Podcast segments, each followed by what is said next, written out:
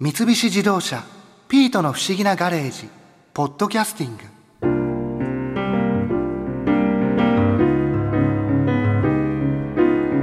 毎年秋になるとあんなによく聞いているのに言われてみればどんな虫が鳴いているかあんまり分かってなかったな秋の虫がどうやって鳴くかはなんとなく知ってたけどその鳴き声をどうやって聞いているかも考えたことなかったし東京農工大学の岩渕紀夫先生の話は知っているようで知らないことの連続だったな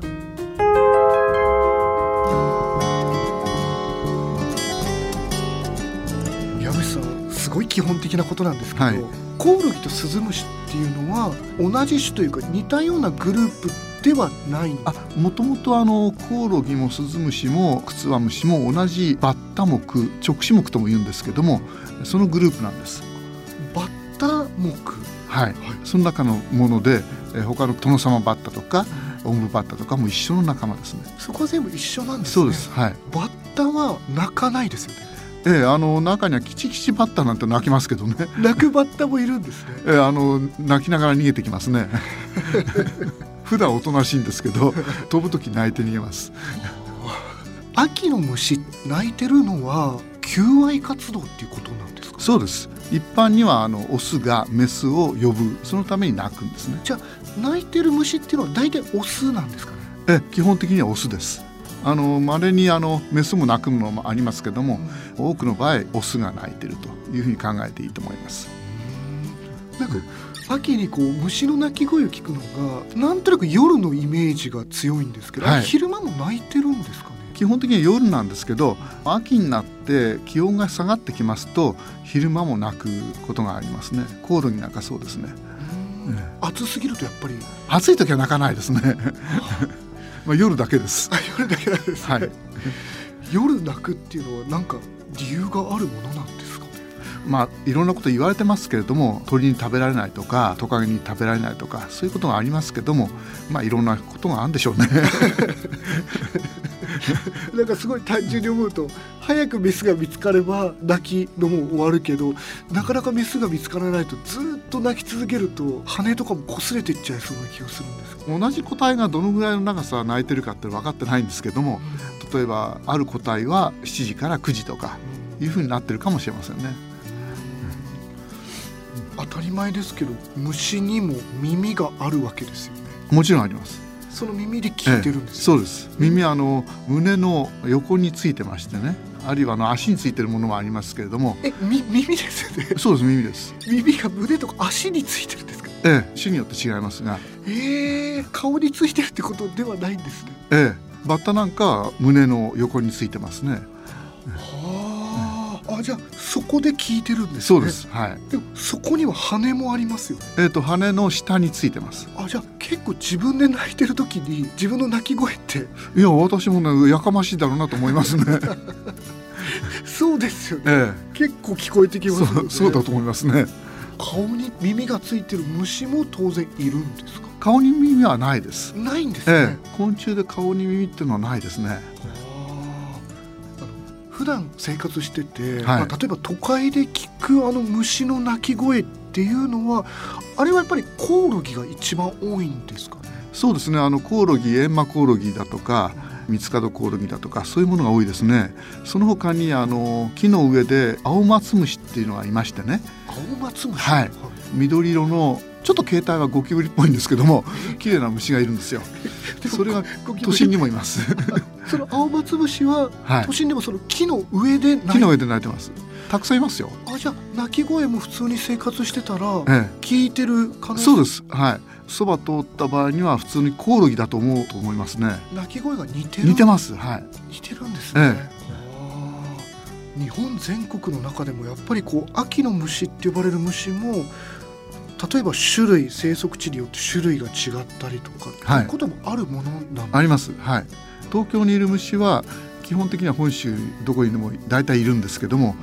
北海道とかあるいは西南諸島になるとまた別のものがいますね西南諸島ってあの沖縄とかそうですっちの方になるとはいはいやっぱりものすごい寒いところとか、ええあったかいところってなるとええまたちょっと環境が、ええあの地域によって違います例えば日本だと秋の虫の鳴き声が例えば風情があったりとか、はいそれを楽しむっていうそ文うで化すねがあはるいじゃないですか。はいこれって例えば海外の人から見たらえ秋の虫の鳴き声っていうのは、日本人と同じようにこう楽しんだりとかってする部分あるんですか、ねええーとねないみたいです、あええないんですね。ええただの雑音に聞こえるみたいですねえ そうなんですか、ええじゃあ鳴いてるだけで、まあ、音にもよりますけど、まあ、ちょっとうるさいなみたいななんかうるさいか聞こえないかどっちかですね 聞こえないっていうこともあるんですね、え聞こえないっていうのはその雑音として例えば風の音とかそんなもんに聞こえてるかもしれませんね音としてそんなに認識してないっていうことなんですね、音としては認識してると思うんですがうん声として認識してないんだと思います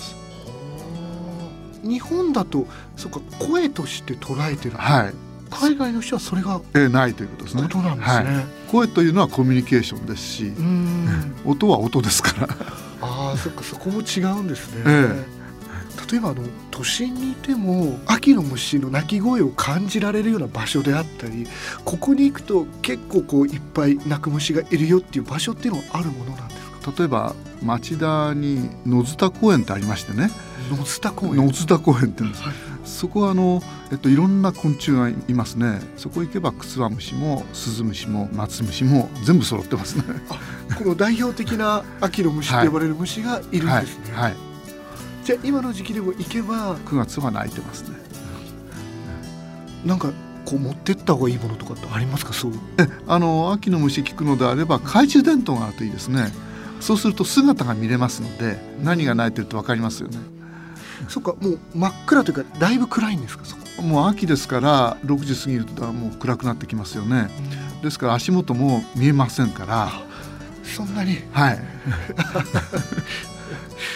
例えば僕あのランタンを持ってるんですけどランタンでもこう十分楽しめますかね大丈夫ですね特にあの近くにいるコオロギやなんかそれで十分です例えば明るいそのランタンの明かりにはい虫は寄ってきたりとかその例えば逆に逃げちゃったりとかっていうのもあるんですえかっとランタンぐらいの光であれば大丈夫と思いますただ近寄ることもないと思いますけど、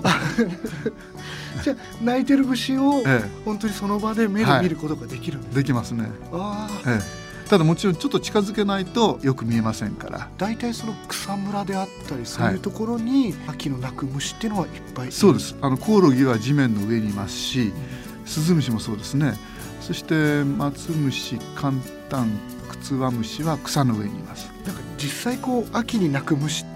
こえうえ鳴き声だけはなんかあ鳴いてるなとはえ聞くことはあってもええ実際に見ることって、そうですよね ちゃんと鼻羽を震わせてあの泣いてるの分かりますよ、でもそれはなんか一度生でちゃんと見てみたいですええ見ると感動的ですよこ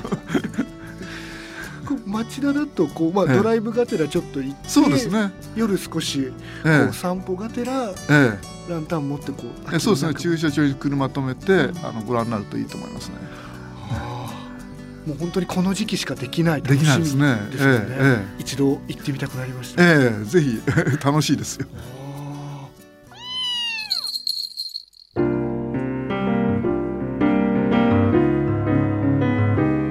ー博士が「お前はスズムシになれ」って言ってたみたいだけど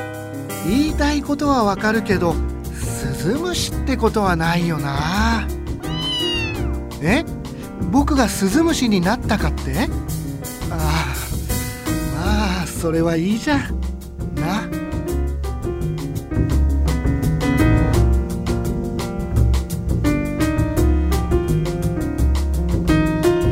三菱自動車ピートの不思議なガレージポッドキャスティングこのお話はドライブアットアース三菱自動車がお送りしました